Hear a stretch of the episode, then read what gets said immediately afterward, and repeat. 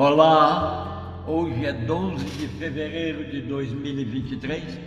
Eu sou o professor Diego e este é o 51, 51 podcast.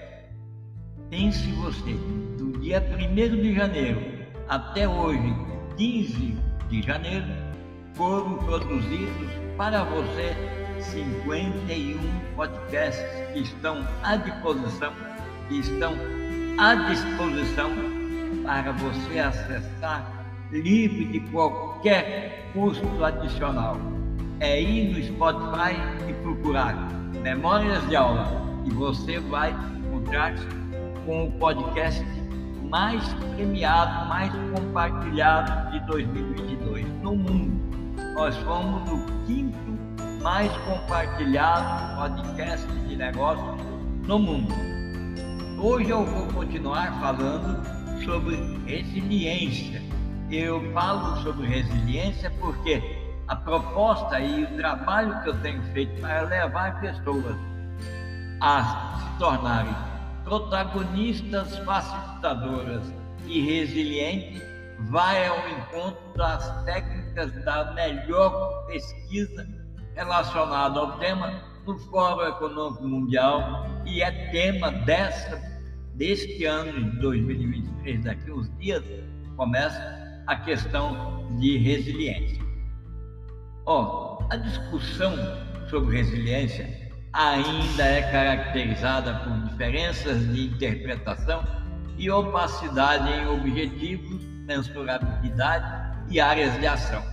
Mesmo assim, os custos das faltas de resiliência, das falhas de resiliência, acontecem e atualmente são apurados. Nós hoje sabemos que o impacto da resiliência, ou melhor dizendo, a falta dela tem um crescimento, tem uma influência, tem um impacto no PIB mundial que fica entre 1 a 5% menos globalmente. Na pandemia da Covid, por exemplo, o desgaste da força de trabalho reduziu em 3,6% o crescimento de muitos países.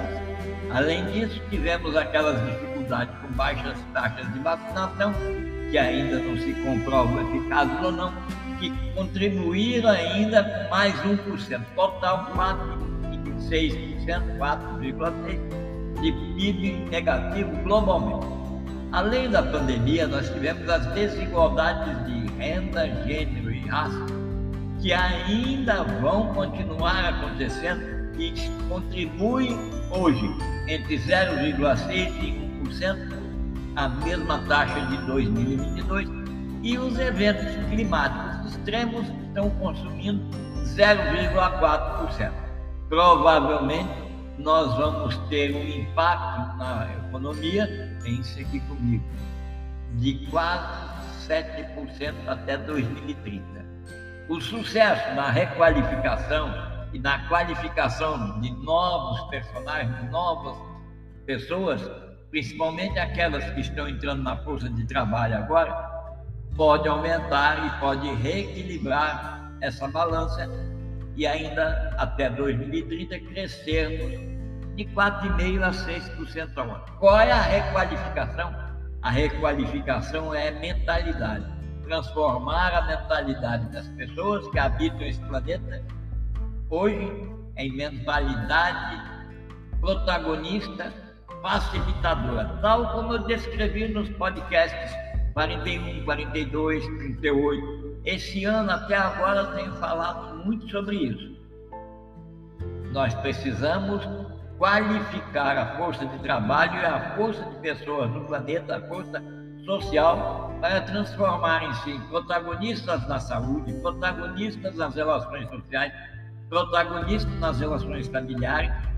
Todas essas protagonizações têm que ser feitas por cada um de nós que está no planeta hoje. Essa atualização é importante.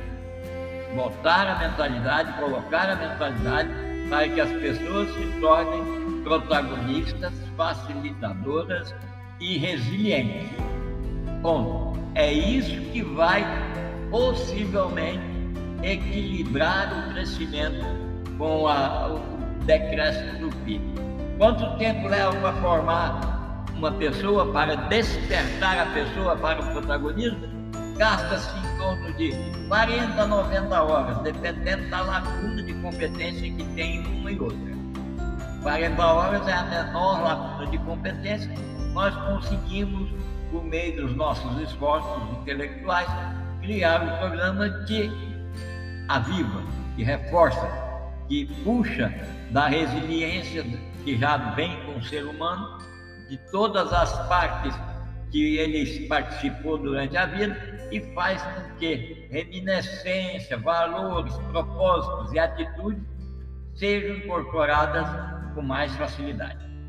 As outras melhorias econômicas proporcionais de curto e longo prazo é fato que podem ser capturadas por meio de respostas bem-sucedidas aos principais riscos de impacto em cada um dos temas da resiliência.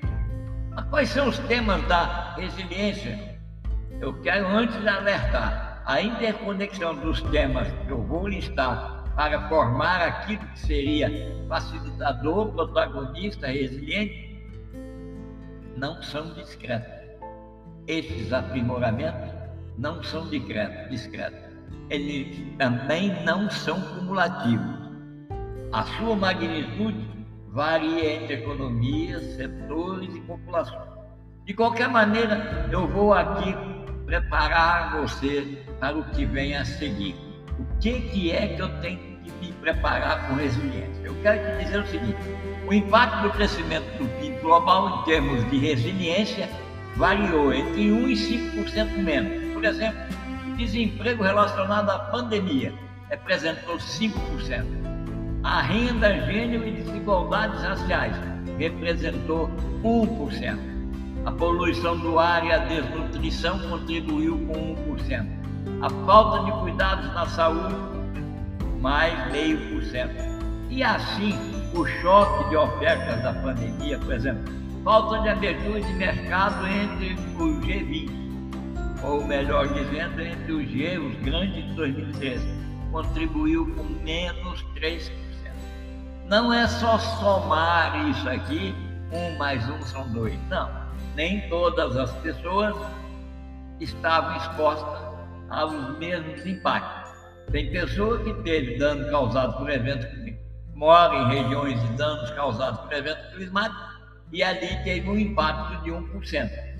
As interrupções na energia e na cadeia de suprimento atingiram globalmente o ser humano, 2,5%. O que eu quero dizer é que toda medição que foi feita é acompanhada. E nós sabemos que também as empresas e as pessoas resilientes se saíram melhor, desde o início e até depois da crise. Por exemplo, considerando que 100 é um ponto crítico, nós temos pessoas resilientes alcançar 350, um índice de 350, ou seja, prosperaram. Aquelas não resilientes caíram abaixo de 50%. Então, essa análise é excludente das instituições financeiras, mas é includente da pessoa e do autoempreendimento e dos negócios de varejo. Agora eu vou dar boas notícias Pessoas protagonistas, facilitadoras, com resiliência, elas obtêm 60% a mais de sustentação empregatícia. Significa dizer que ela, pela própria estrutura que ela cria para si, ela consegue ficar mais estável no próprio emprego.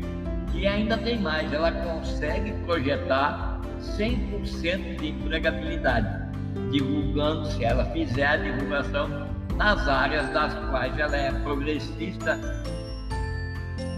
facilitadora e naquelas que ela deixa de estar em evolução. A forma de apresentar isso você pode me consultar no momento que achar por bem. Pessoas protagonistas, facilitadoras com resiliência, quando são empreendedoras individuais, acumulam 68% a mais de probabilidade de reconhecer oportunidades e de usar, ocupar o espaço da oportunidade. Isso é algo inacreditável, porque, em média, as pessoas comuns, empreendedores individuais, não tem nem 2% de probabilidade de reconhecer a oportunidade. 85% a mais na imagem ética e sustentável é aquilo que a pessoa protagonista, com resiliência, projeta. Por quê? Uma das áreas do protagonismo é o cuidado com o meio ambiente, é o cuidado com a ética, é o cuidado com a sustentabilidade. A pessoa protagonista ela tem 12 áreas da vida e mais de 45 áreas que eu abordo no curso para cada uma das pessoas que se interessam. Enfim, o domínio completo de 23 impulsionadores da saúde faz com que a pessoa protagonista facilitadora alcance mais de 40% em estabilidade emocional direta. A resiliência econômica, a resiliência empresarial e a resiliência social, elas são interligadas. Por exemplo, a resiliência empresarial que trabalha para o crescimento proposital da empresa, ela trabalha solidez financeira, resiliência TI, confiança digital, ambiente social e regulatório. A pessoa protagonista que trabalha com resiliência, ela procura atualizar-se em termos de educação, manter a saúde pronta para receber novos implantes de educação e de produção e de mecanismos de sustentabilidade da saúde, ela tem naturalmente desenvolvido o desenvolvimento econômico dela, quer dizer, ela consegue trabalhar a economia. Economia é diferente do salário do do mês. Trabalhar desenvolvimento econômico é aquele, aquela atitude que a pessoa toma para, em longo prazo, manter-se crescendo.